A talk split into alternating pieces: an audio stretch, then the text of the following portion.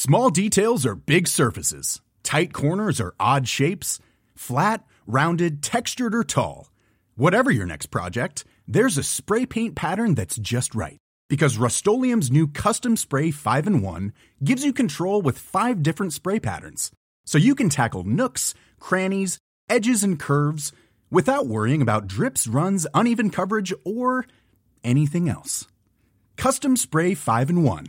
Only from Rust-Oleum Quality sleep is essential. That's why the Sleep Number Smart Bed is designed for your ever evolving sleep needs. Need a bed that's firmer or softer on either side? Helps you sleep at a comfortable temperature? Sleep Number Smart Beds let you individualize your comfort so you sleep better together. JD Power ranks Sleep Number number 1 in customer satisfaction with mattresses purchased in-store. And now save 40% on the Sleep Number limited edition smart bed for a limited time. For JD Power 2023 award information, visit jdpower.com/awards. Only at Sleep Number stores or sleepnumber.com.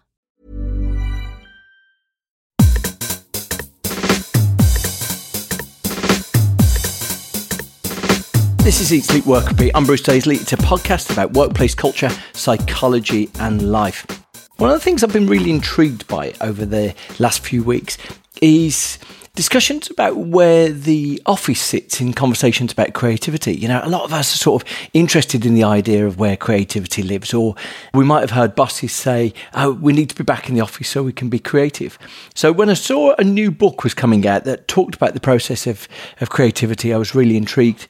Uh, the book is called Ideas Flow. It's by Jeremy Utley and Perry Klebahn and uh, Idea Flow, it's called actually, rather than Ideas Flow. And it really goes into the specifics of how ideas are created. Now, what they do is they run a course at Stanford Business School, sort of an, an ideas related course that tries to show people how to systematize it. I found it really intriguing, as you hear in the conversation. The the preview copy of the book that I got sent fell apart. It disintegrated because I'd spent so much time flicking between it and annotating it and ascribing it. The thing that really struck me by it was that we often find ourselves thinking that creativity is this sort of nebulous, hard to reach, far off thing, and actually creativity is just a process. It's a, a learned process. It really reminds me of a book that I think about all of the time. There's a book by a former Madison Avenue madman that's called A Technique for Producing Ideas. And I've put a link to that in the show notes by James Webb Young. It's about sort of, I think, just glancing there on Kindle, it's about sort of six pounds on Kindle, or you could buy a, paper copy for about the same amount. And the thing about that technique is, firstly, you think, hang on, is there a technique for producing ideas? Then you read the book and you go, yeah, kind of by this. But the fact that the third stage of the process is do nothing, you think, well, hang on, it's a three stage process. The third stage, do nothing. I want my money back. And so the, the technique in that case is to, number one, to do thorough research into the areas. Number two, to spot links between the elements that you've researched. And I think this is the critical thing, you know, the, the idea that you often hear Steve Jobs says. He says the reason why innovation and ideas feel fraudulent to the person who created them in, in hindsight is because they've just been the connection of two previous ideas. It's sometimes called recombinant thought. We've combined two different ideas.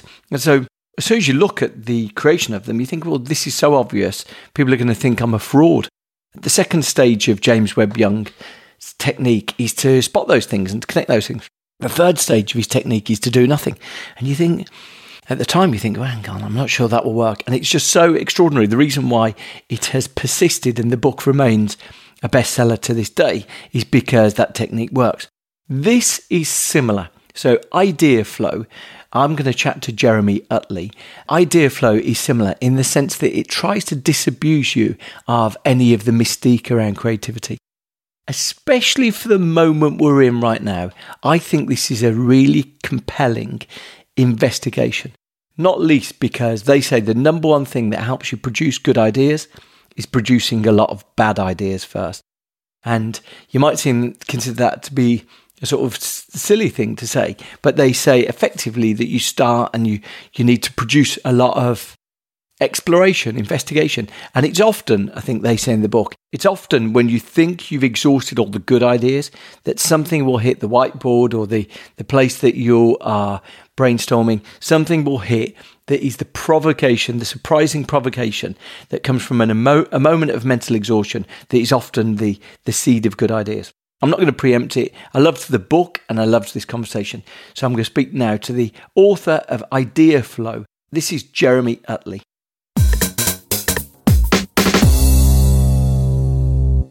Jeremy, how lovely to chat to you because actually I found the book so sort of deeply enlightening that. Oh, what a compliment. As I told you, my book has disintegrated in the process of reading it. I feel that's the greatest compliment someone can make is that they tear the book apart. That's great. So I'd love to kick us off if you could introduce who you are and what you do. Yeah, absolutely. I'm Jeremy Utley. For the last 13 years, I've been teaching at the Hasso-Plattner Institute of Design at Stanford teaching folks generally how to come up with ideas. I do that for both graduate students and for executives who've come to Stanford to learn what we're teaching to the graduate students. Now, I get sent a bundle of books, and the reason why I was really interested to chat to you is that the process of coming up with ideas is so shrouded in mystery and deliberately sort of obfuscation that people try to present it as something complex or ethereal. And you've really just made it quite methodical and structured. And so, firstly, I'd love to know the origin story before we get into that process. I'd love to know the origin story of how you found yourself teaching one of the most popular courses about ideas and innovation and creativity at Stanford. Well, the short answer is my life got derailed by the D school as a student. So I was in business school at Stanford, 2007 right as the D school is getting established. And now the D school is so well known that people come to Stanford many times because of the D school. And we should explain then the, the D school for, for, anyone who doesn't know. Is- yeah, absolutely. So the D school is an interdisciplinary hub for radical collaboration and innovation at Stanford. So it's not a degree granting institution and it's not an admitting institution, meaning you can't apply to the D school formally, but if while you're in business school, as I was, or if you're in law school or medical school or an engineer or eh, computer science or any of the other fields, you can apply to take D school courses while you're in your degree granting program. So the D school kind of sits in the middle of campus as this hub for interdisciplinary collaboration because increasingly the problems we're facing don't fit neatly in any one disciplinary arena. It's not like you're facing a business challenge. You go, well, this is clearly only a business problem. No, there's ethical considerations and there's legal ramifications and there's policy and environmental factors, right? Well, do we have only business people thinking about all those things or do we bring an environmental scientist and do we bring an ethicist and a lawyer, right? And if we do, where's, where's the space for those folks and those perspectives to come together? The D School is Stanford's place for such kinds of collaboration to occur. So that's the D School. I didn't know, as I said, I came to Stanford sight unseen without any knowledge of the D School as it was in its infancy. And I was a management consultant. I was a financial analyst. I love a good spreadsheet, a DCF calculation or a net present value. I love doing those things. And I was very much a straight A kind of individual, type A personality. But I did something kind of crazy with my summer. I decided to go work at a startup in India. And the summer between years of school, I went to India, to New Delhi, just outside of New Delhi in a town called Noida and I worked at a startup and I happened to be sitting next to a guy who was a designer. And I didn't know designer was really even a category of job or anything like that. And I'd be working my spreadsheets and he'd be going into the field, talking to users, talking to people in the rural areas, going and staying in the slums for days on end. And I kept exhibiting, as he would say, this curiosity about what he's doing. What are you doing? Why are you doing that? And eventually he said to me, Jeremy, you, you're a D school guy. You got to go to the D school. I said, what, what is that? And he said, oh, it's this place at Stanford. You got to go check it out. And when I came back for my second year of business school, I took all of my elective credits basically at the D school. I lived at the D school. And the D school just fundamentally changed my life. It changed my outlook on the world. It changed my definition of work. It changed my definition of meaning and purpose as it pertains to work. And so that's what really set me on this new journey. And it's been 13 years. So it's the Hogwarts of business school. But come on, tell us what what happens there. Then you make it sound like a magical place. How would it force you to reappraise so much? Well, you know, I think that's an interesting word you use, Bruce, epiphany, because I don't know if everyone believes they're capable of epiphany. I would say for myself, I wasn't ever even in pursuit of epiphany. And one of the things the D School gave me as a gift was it gave me my first breakthrough moment. And the, the way I would describe an epiphany just for myself and my own experience of it, and now seeking to cultivate epiphany moments in others for the last dozen years, it's when you have a moment where something comes to mind or something comes out that you say, I had no idea that was in there. I had no idea I was capable of that. That's really special. And for me, I had, I had been a very successful financial analyst working in an investment fund. I had been a very successful strategy consultant and management consultant, but I never had the sense that what I had been doing was really special or that it came, it was uniquely from me. And that really wasn't until I came to the D school that I had this feeling of, I like that word you used, epiphany. Wow. I came up with that that's special. And it's, that's an addictive feeling when you start to realize, wow, I can contribute to an epiphany moment in the world. I can have an epiphany that's capable of ushering in transformation in others' lives. That's a very, very intoxicating experience.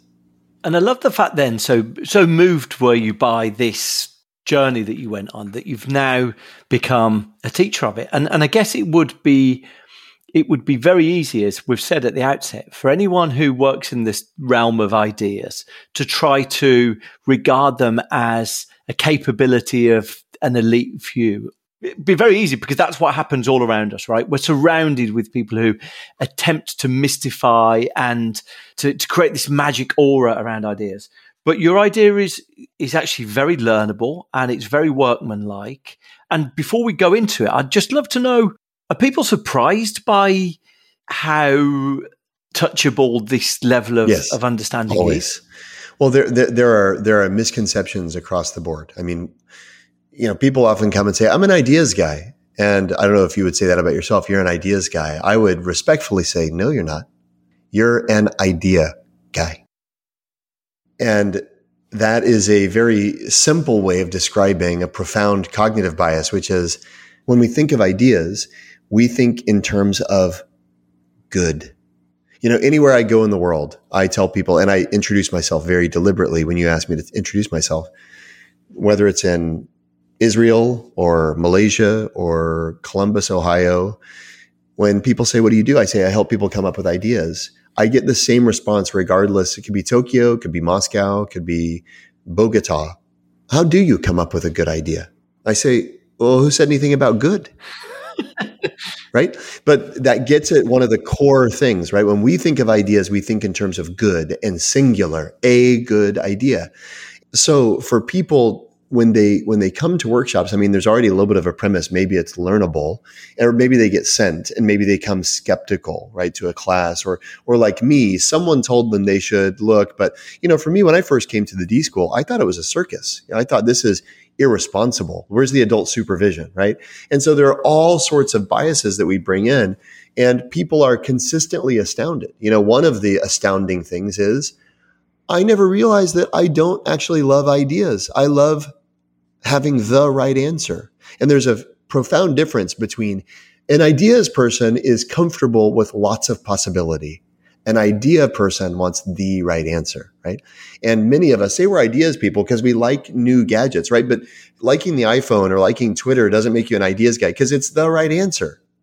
The question is whether you're comfortable with the ambiguity and unknown of generating lots and lots of possibility. And that's the other big thing that surprises people is if you ask someone a simple question, you know, how many ideas do you need to have to have a good idea? Linus Pauling, the only individual in history to individually win the Nobel Prize twice. And he almost won a third one, by the way. He was neck and neck with Watson and Crick in discovering the double helix structure of DNA. Someone asked him once, How do you come up with so many great ideas? And he said, Oh, it's simple. To have a good idea, you have to have lots of ideas. And if I ask you that question, define lots. How many ideas is lots? Well, I think I know the answer to this. How many how many ideas you need for a good idea? And I have to say, it's anchored me at a much much much higher number than I anticipated. And actually, the the takeaway I've had, you know, it made me. I, I read the book while I was on holiday, and uh, it made me think, oh my god, you're not producing anywhere like these things you're doing are close to randomness. You're not producing enough ideas. So go on, let us in on how many ideas you need to have a good idea. I mean, the short answer is Linus Pauling's, you know, quote, to have a good idea, you need to have lots of ideas. The definition of lots is in the thousands, not in the hundreds. And for most people, if you say how many ideas you need to have to have a good idea, most people say, oh, about 20. That's kind of the average response I get. If I get, if I come up with 20 ideas, one of them is going to be good. But they're just they're way off. It's more like 2000 actually. And in some industries it's different. In pharmaceuticals it's more like 10,000. You know, James Dyson made 5,000 versions of the bagless vacuum before it worked. 5,000. You know, and that was when he already knew kind of what he was trying to make, right? But the point is it's much much larger than you expect. And then the question Bruce is if you have that realization, well what do you do? How do you shift your orientation from trying to come up with a good idea to trying to generate lots of ideas. And that shift in orientation is kind of at the heart of the book, shifting an orientation towards quantity rather than quality. And it affects how you interact with collaborators. It affects how you interact with customers. It affects how you interact with the marketplace and experimentation. And that state of generating lots of ideas to ultimately get to the good ones is the state that we call idea flow. It's really interesting for me. There's a few things that really struck me as, as I was sort of going through. Firstly, re- hearing you talk about it now, but also reading it. I chatted to Biz Stone, who was like one of the founders of Twitter, but you're also formerly a book designer. That's how he started his career, designing the covers for books. And he said the thing about design thinking is that there's no single answer. And so as a, as a result of that, when you're designing book covers, there's no right answer. And so it's a, it's an iterative and creative process. And actually, eventually, because you create 20, I guess conceptually, you create a thousand in your head and then you render 20 of them on a page and then you narrow it down to what you love about them. But it's a very different way of thinking. And the way you describe creative ideas is actually far closer to that design thinking where we're trying to evolve it by playing and, and sort of sorting the ideas. It really struck me. And and one thing that really articulated the difference in the way you were thinking was the marshmallow challenge. And so I wonder if you could remind us of that, uh, not to be confused with the marshmallow test, but the marshmallow challenge, because what it teaches us about business school teaching, typical business school teaching, and what it teaches us about kindergarten children. And uh, I wonder if you could sort of talk through what we can learn from that because it seems quite helpful for, for your overall approach. Absolutely. I mean, the, the fundamental idea there, and I can't take credit for the challenge. Tom Wujec, who's a fellow at Autodesk, invented this challenge. And the basic premise is you get 20 sticks of dry spaghetti you get a, a, yard of tape, you get a yard of string, and you get a marshmallow. And your goal is you got 18 minutes to construct the tallest tower in the room. And if you got a room of 100 people, you split them up into 25 tables of four. So there's 25 different teams all competing for 18 minutes to build the tallest tower possible. And at the 18 minute mark, nobody can be touching the structure. And then we come around and we measure it. And what's shocking to most people, uh, to adults and to many, is that at the 18 minute mark, most of the towers fall. And you hear, I mean, I've conducted this activity hundreds of times. You hear around the room this kind of collective groan, like, oh, right. But the thing that's fascinating is to simply ask a team, why did you groan? And when you do, they almost always say the same thing. We thought it was going to stand. And then the question is again, it's Sesame Street simple.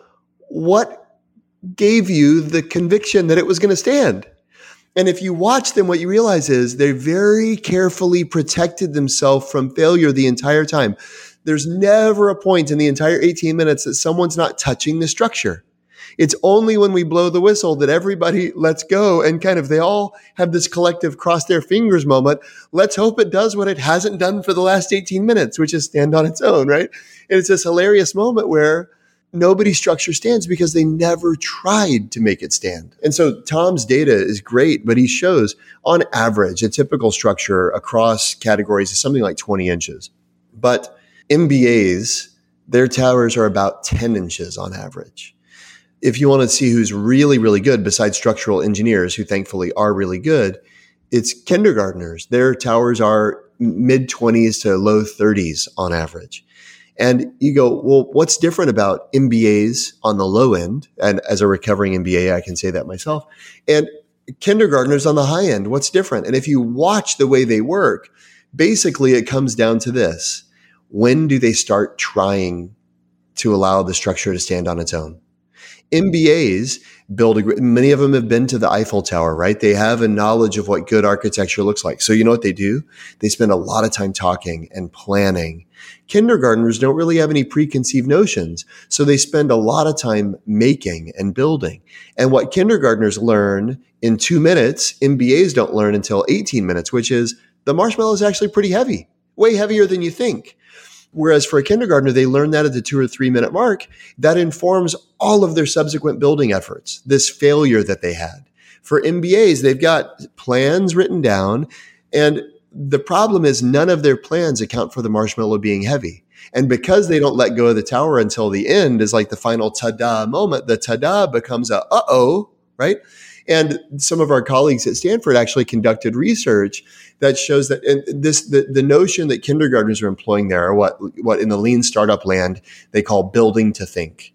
So rather than thinking in order to build or planning to build, they're building in order to think. And in an emergent environment, you learn a lot more by doing than by planning. And doing is actually what gives you the data you need to inform a good plan.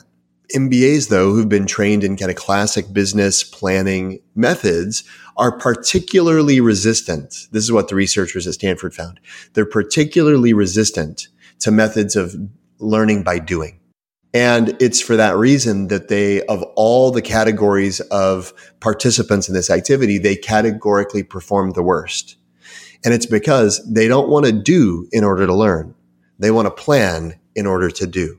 And there's kind of a fundamental shift that has to take place when you're doing something new. The only way to learn whether it's worth doing is to, is to do it. We have a sign at the D school says the only way to do it is to do it.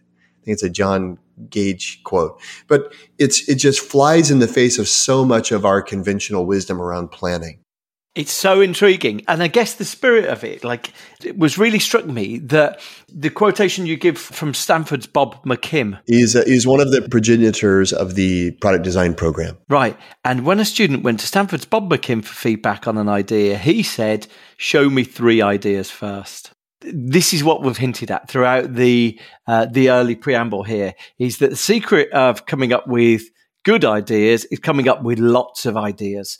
And often the curse is the cognitive error we make is because we're searching for the right idea. We are far too restrictive with the filtering we apply and we kill the abundance of ideas that are sitting before us. So restriction, I just, you, you, you just touched on something I think is so important. The restrictiveness, think in terms of variation for a second. We've talked about volume. The other piece here is variation. If you were to ask someone, or if, if you were to ask me, Hey, you just told me I need to come up with a lot of ideas. What's the quality of those ideas going to be? I'd say, well, they're normally distributed. If you think about plotting quality on a graph, what you would find just like that, what's the height of a man in Australia? It's going to be normally distributed, right? And you can, everybody knows what that bell curve looks like. Well, that's a distribution of ideas too, if you're generating a bunch. And what does that mean? It means that the vast majority, the middle of the bell curve is they're kind of average. Most of your ideas are pretty average. They're pretty pedestrian. On the right hand side of the distribution, the, the kind of high variation outcome, every once in a while you get a really genius idea. On the other hand of the distribution, every once in a while you get a really goofy idea. And this is the nature of things. To, if you generate a volume, you get some goofy, a lot of ordinary, and some genius. And what most people want to do is they go, you know what? I love the genius stuff and I'll tolerate the ordinary stuff, but I just want to get rid of the goofy stuff. And so they try to chop off the left hand side of the distribution. And what they don't realize is that the left hand side, the right hand side of the distribution, the genius stuff is a function of the same permissions and restrict, restrictionlessness as the left hand side was. And when they chop off the, the goofy stuff, they also eliminate the genius stuff. And part of getting to spectacular outcomes is actually allowing yourself to let go of the inhibitions I defy you to try to write down a bad idea. It's actually really hard to do, right? You grab a post it, not that it's hard to come up with a bad idea. Potato chapstick. I just thought of that. Get me, I mean, and by the way, I was just looking at my chapstick and I thought of the word potato, right? But it's like, that's a, what does that even mean, right? But like a chapstick tube with potato in it? I don't know. But try to write that down on a post it and you find, well, why bother? It's just a waste of a post it and we're so inclined to go, no, no, no, I'll, I'll, just write down the good stuff when I come. You know, one of the things that we advocate in the book and in, in our practice is we call it an idea quota, where every day, once a day, you just make the shift and you say, instead of trying to come up with the right answer, I'm going to generate lots of possible answers just once a day on any problem. Could be anything, not new product or new service related necessarily, just anything. And it's just a flip. It's called the idea quota. We were debriefing an idea quota with an organization the other day. We are asking people how many ideas they came up with in their idea quota. And we are hearing lots of numbers. And then one person said three. And I said, Tony, the point of the idea quota is to come up with at least 10. And he said, no, no, I did, but I meant I only had three good ones. And I, and I, and I go, Tony, count the crazy ones. But it's fascinating, right? I asked, how many ideas did you come up with? He only counted the good ones. Because I chatted to like an award winning creative director and I had a conversation with him and he said, look, the secret is adjacent to what you said. He said the art isn't coming up with ideas. The art is spotting which one's are the good ideas. So he said the reason why in the ad industry, these creative pairs, because often they would spit, spit, spit, spit, spit, spit, spit ideas. But it's when the person in the room with them goes, that's the good one. Now, you've hinted at something there. How do we go from this filtering process where, okay, we've churned out a billion ideas, you know, what's the plans for next quarter? What's the plans for next year? We've come up with some crazy ones, some that uh, seem like fever dreams, these incredible ideas. How do we then start going through this, this reduction to try and work out, you know, okay, we're getting from something that's Looney Tunes into something that feels like there could be something to it. What's the next stage? For us, it's all about experimentation. The better way than choosing is to allow the market to choose for you or allow the data to choose for you. I think the simplest way to uh, to illustrate experimentation is to watch how somebody like Jerry Seinfeld develops material. If you look at what he does, the vast majority of us see the 10 minute or the five or 10 minute bit on David Letterman. And we go, man, it's like hit after hit after hit. And if you watch it, it's 10 minutes of everything he says is funny. And that to us is the Jerry Seinfeld brand, right? Is every idea he's ever had is good. That's actually not true. The truth is painstakingly, and you can watch this in documentaries like The Comedian or read his book, right? Painstakingly, he's going to clubs every night of the week and he's trying 10 minute bits or 10 minute sets of which he gets three laughs. The hit rate among the 20 to 200 people who are in the room there is that Seinfeld guy's not actually that funny right? By the way, it's it's limited in nature, right? It's not like millions of people are watching him bomb. I mean, one of my favorite moments in the comedian, I don't know if you've seen it, it's on Netflix. I've seen it. I've seen it a couple of times. But you know, this the woman heckler on the side, she said, like, is this your first time? By the way, this after he's had the hit show Seinfeld. And what Seinfeld says, he goes, you know, this is how comedians develop material. And as you can see, it's quite painful. And there was, it was such a poignant moment because the truth is, what is he doing? He's experimenting. He's putting out a bunch of stuff in a very contained environment and he's learning what's good. And by the way, he's probably generated lots of other stuff that didn't even make his set, but he's not only selecting the stuff that he knows is going to kill. He is allowing the market, in this case, a small room of people at a comedy club to tell him what's good and he's willing to put out a bunch of stuff that probably nobody's going to laugh at. He's willing to endure an incredible amount of pain to find those couple of nuggets that are worth refining. And over the course of a year, at the end of the year, he wants to be on Letterman, right? And he's got 10 minutes worth of material, but it takes a year of painstaking development and, and what I would call experimentation. It, it's the same with us. How do we learn which of our ideas are good? The more you can get them out of your head or out of your notebook and into the world in some way and get, you know, for Jerry Seinfeld, it's a laugh. For others of us, it might be a click. Or it might be an email open, or it might be a sign up, or it might be any number of things. But if we start getting real data, and it doesn't have to be from millions or billions of people, it can be from a room of 20, like Seinfeld does. If we start getting real data, that will let us know which of our ideas are actually worth moving forward what really struck me because I love the example that you gave of one organization. You said to them, or they said, "Look, we're going to turn this prototype into ideas."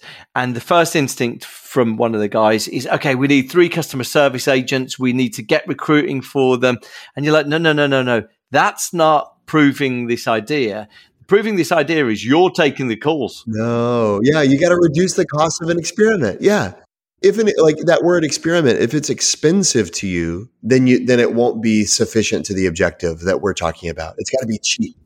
That stage is really powerful because it's just a reminder to test one of these crazy loopy ideas. Might be much easier than you think and there might be zero cost to it but it's a it's a mindset it's a stage of thinking that i suspect a lot of the people who turn up at your course this is a learning a relearning for them they don't have that low resolution experimentation mindset. You know, so take this example.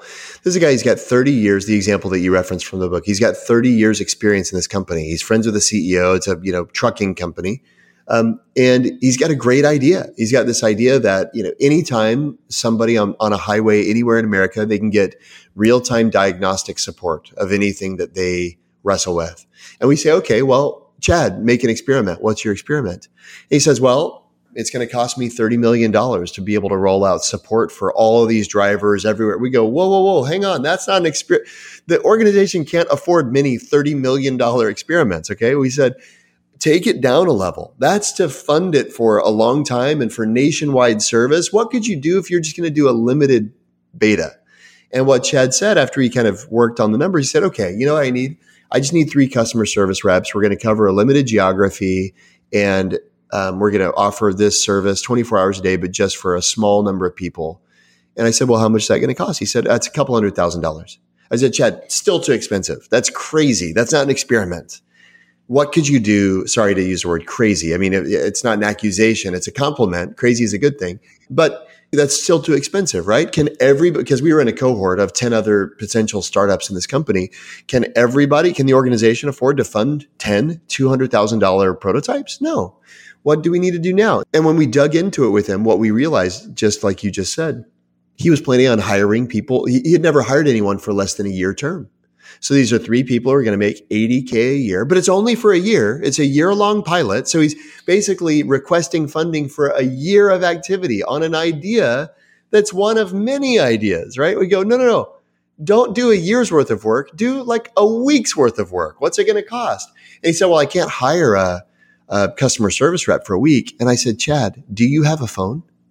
He said, yeah. I said, great. You're the customer service rep. And what are calls you could take? He said, well, I know, you know, 10 truck drivers. Okay, great. You give your number to 10 truck drivers and you tell them to FaceTime you. And he said, well, what if it's the middle of the night? I said, at Stanford, we tell our students to answer calls in the middle of the night. He said, well, I can't do that. I got a family. And I said, okay, is there a resource that you can, he said, actually, we've got a relationship with an outsourcing shop in India. They could cover me during the night. I said, okay, what's that cost? Uh, for a couple of weeks coverage, maybe $10,000 okay, now we're talking about something, right? So, whereas the question is, is it a good idea to provide 24 hour support for diagnostic assistance? One way to answer it is to fund an entire program that's nationwide that has enough availability assuming the answer that assuming that people will use it that they can service all of the demand that's a $30 million solution the other end of the spectrum and what we got chad to was the $10,000 test is do the 10 people who get the phone, quote unquote, phone number of the diagnostic service make a call over the next two weeks? Because if you are sitting by your phone and nobody ever calls you, despite the fact that as far as they're concerned, they have 24 7 diagnostic support, it's probably not worth rolling out the service across the entire nation and hiring a bunch of field service agents, right? But and that's a really scrappy and cheap experiment. He could still do his job while he's doing that, right? Because unless people call him, he doesn't even have to be dedicated to it. He's just got to establish that paradigm with a handful of drivers. But it's a great example of the cheaper you can make an experiment, the more experiments you can run. Yeah, absolutely. I, I was really struck by the. Um, you, you, give another example, which is sort of very specific to people who know San Francisco. But someone they opened a beer garden at the top of the Westfield shopping mall in San Francisco. Now, knowing the clientele who frequent Mission and Market fairly well, and having been in that Westfield lots of times, this seemed like a flight of lunacy. But your suggestion, so it didn't surprise me when no one went there. But um, but your suggestion was before opening that, start flyering it and see, you know, on one day, see if anyone goes up to the top floor to, to go to this beer garden. And if they do, give them a voucher and because they've been valuable market support. You don't even have to open the beer garden to know if there's a demand for the beer garden. Or put an intern up there with a pitcher of beer, right? He can pour him a beer. That's fine. but the point is, you don't need to build out a super luxurious space to learn that nobody's going to come up there. There's a really cheap and scrappy way to do it and get what we call high credibility data. And ultimately, there's a big conversation about big data right now. We advocate small data do something small that's high trustworthiness rather than doing something big. You can commission a survey. That's what Westfield had done. They commissioned a survey, thousand people, 800 of them said they'd come. So that's that's convincing data, but the problem is it's not believable data. And what you need is believable data. And if you just put a bunch of flyers on the first floor and just all you have to do is count how many times does that fourth floor button get hit? That's the only thing we're measuring.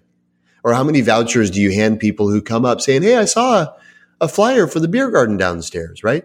And if you're not getting the demand that you expect, you know you got a problem on your hands. But it's small data.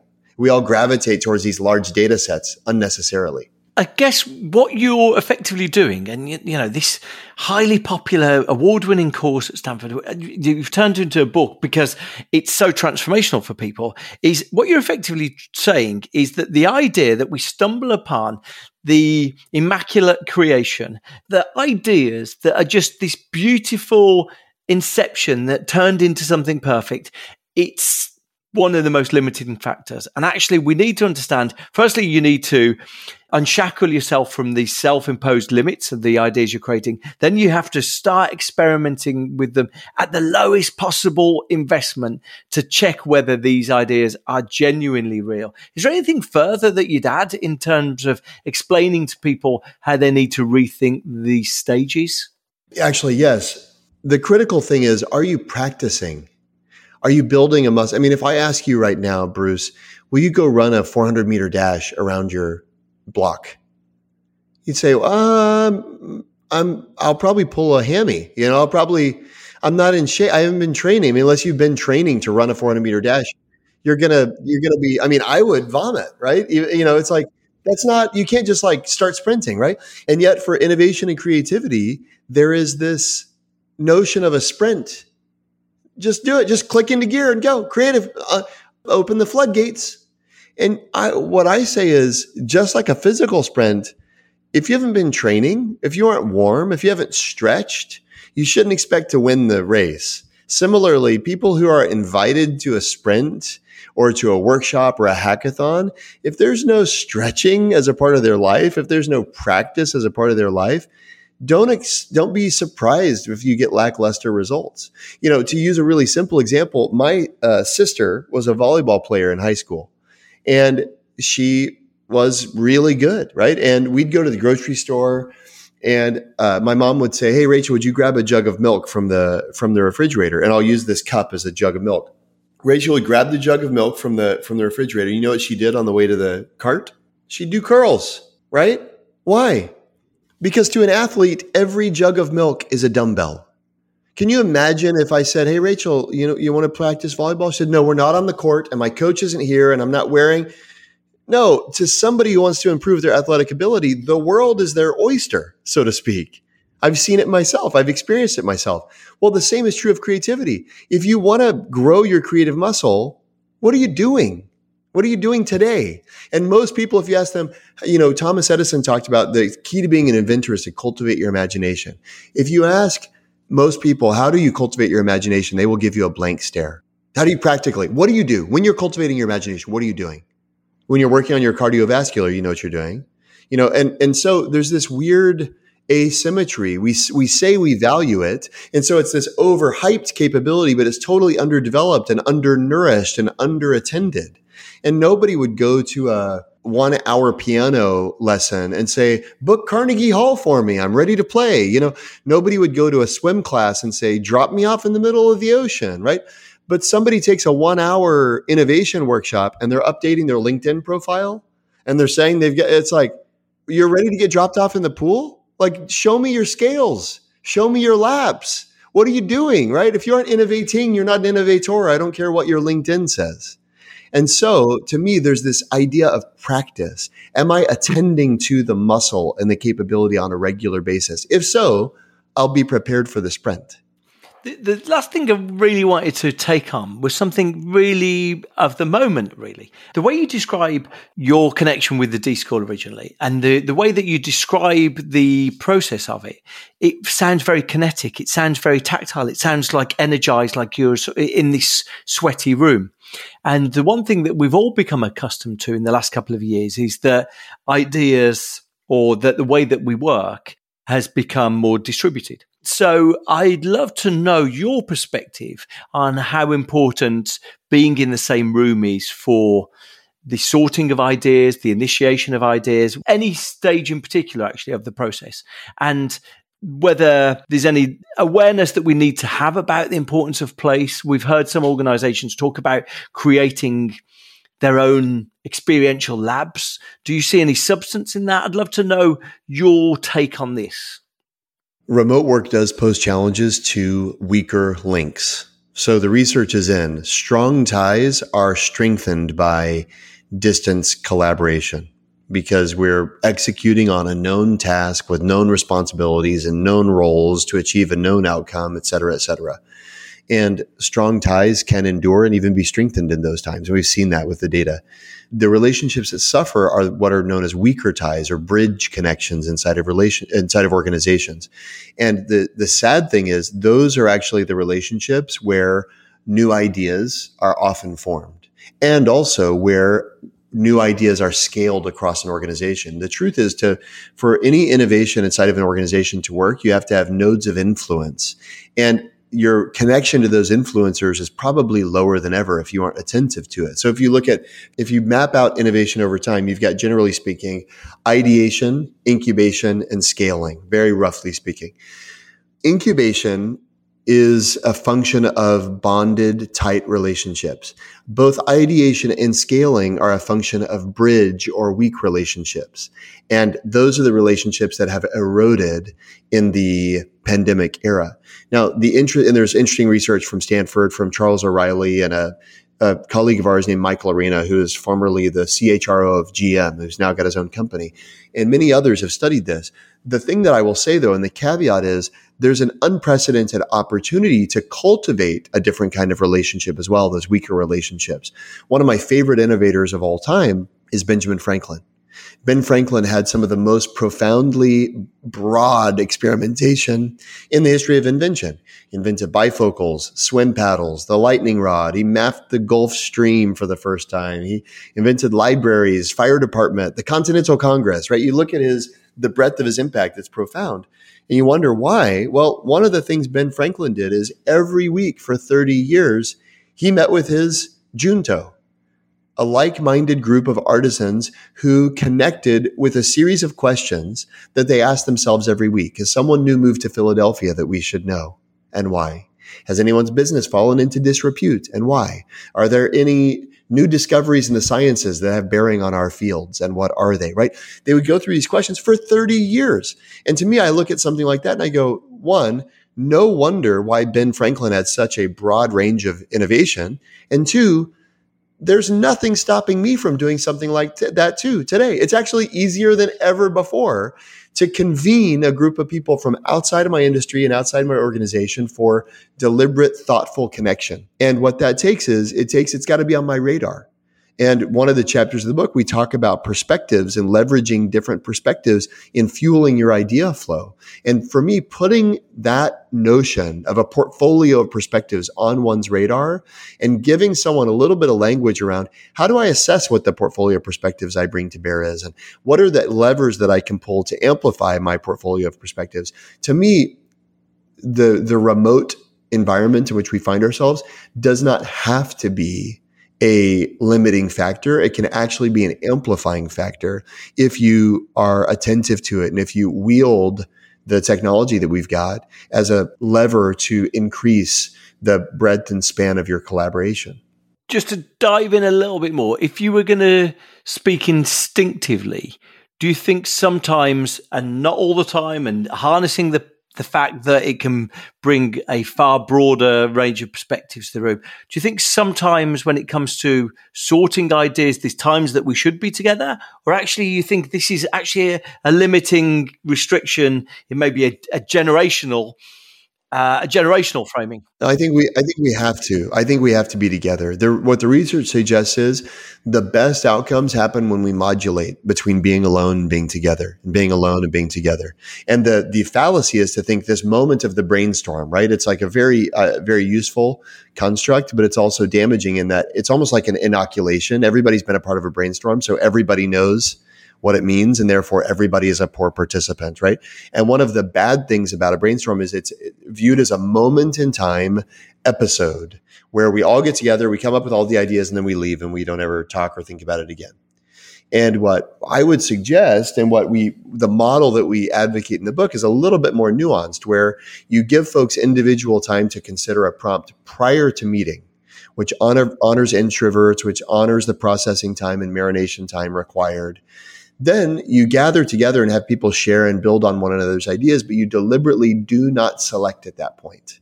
And what I like to do at that point, rather, and that's typically a brainstorm ends, you select, you move on, make decisions and move on. And what I suggest is there, there's some really fascinating research uh, called the creative cliff illusion is one of the papers that we lean on for this. But there's some fascinating research that suggests that creativity does not degrade with time the, that's why they call it the illusion. There's an illusion that the number of our ideas falls off a cliff. It goes down precipitously. The truth is actually that it's the opposite. Your creativity goes up over time. Your expectations have a big role to play there. But generally speaking, creativity can increase. And what I tell people at the end of a session like that is, I don't think we've come up with our best ideas yet. I actually think that if we all leave here and consider to continue to noodle on the topic that we've been discussing, the very best ideas that collectively we can come up with are yet to occur to us. And so we're going to schedule a meeting for a week from now where we're all going to share the better ideas that we thought of that were inspired by this conversation. And in that meeting, we'll make some decisions. And so you see that modulation between individual and collective and individual and collective, it empirically generates a much better outcome. That's such a valuable model to understand to understand that that ideas cliff because it would naturally be your perspective. Oh yeah we got all the good ones down you know that good ones fallacy and now we did like the slightly silly ones that are on the on the periphery. And i guess what you're doing there is you're just harvesting this the very accessible ideas and actually you're not pushing into that uncomfortable thought where you're having to imagine something a bit more out of the ordinary. It's such a valuable model because as soon as you know that, you think, okay, actually, this is a, something that can help me have confidence that there's more good stuff to come. Yeah, we had a workshop recently on the East Coast, and one of the one of the epiphanies on the team was our best idea was always the last post-it that got written, and that really astounded the team because every session they thought they had come in with the best material. And what they realized as they looked back, as they, this came out of a reflection activity, they realized all of our best ideas came at the very end of whatever the session was together. That's so powerful. Wow. I, have loved this conversation today. Firstly, because when you feel that someone who's had this incredibly popular course commits it down to paper, it's like this democratic act of allowing other people who maybe don't have access to that elite resource that's required or that access. It's so democratic to, to actually see some of these put down. And also the fact that it's so I think it's so humbly demystifying to say that, you know, there's no secret to any of this, but any of you can learn these. If you're willing to exercise this muscle, you are going to have access to, to this stuff. It's you can see I literally tore through the book because the book is in, in pieces in front of me. But um, so brilliant and and I loved it. Thank you so much. Yeah, one thing I wanted to mention is because of this conversation, we actually put a free resource on our website if folks want to check it out. We wrote a short ebook called "How to Think Like Bezos and Jobs." Where we lay out seven key mindsets that Jeff Bezos and Steve Jobs shared in common that we discovered in our research for the book. A lot of this stuff uh, didn't make it into the actual manuscript itself. So we made it available as a free ebook for folks who've listened to this conversation. If they want to check it out, just go to ideaflow.design and they can grab that there. I love it. Well, that is the top link in the show notes below. So anyone who's interested in that can go and grab that before they uh, download the book so grateful for the chat today. A wonderful discussion. I'm personally so intrigued because the, the, the attribute of creativity is going to be more important than ever before to all of us. And so, someone who gives you faith that even if you don't think you're creative, you've got it within you. I think is just an important contribution to this whole discussion. Thank you so much. Absolutely, my pleasure. Thanks for having me today.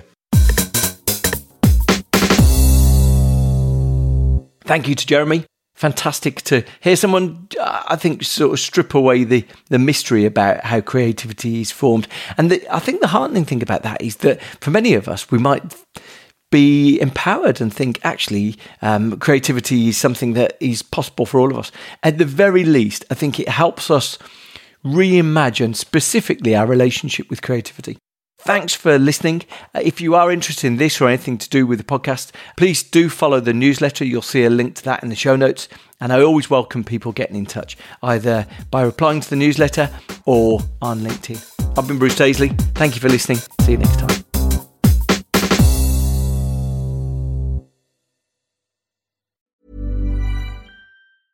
Small details are big surfaces, tight corners are odd shapes, flat, rounded, textured, or tall. Whatever your next project, there's a spray paint pattern that's just right. Because Rust-Oleum Custom Spray 5 and 1 gives you control with five different spray patterns. So you can tackle nooks, crannies, edges, and curves without worrying about drips, runs, uneven coverage, or anything else.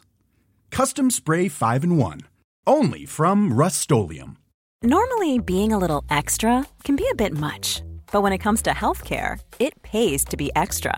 And United Healthcare makes it easy with Health Protector Guard fixed indemnity insurance plans. Underwritten by Golden Rule Insurance Company, they supplement your primary plan, helping you manage out of pocket costs without the usual requirements and restrictions like deductibles and enrollment periods. So when it comes to covering your medical bills, you can feel good about being a little extra. Visit uh1.com to find the Health Protector Guard plan for you.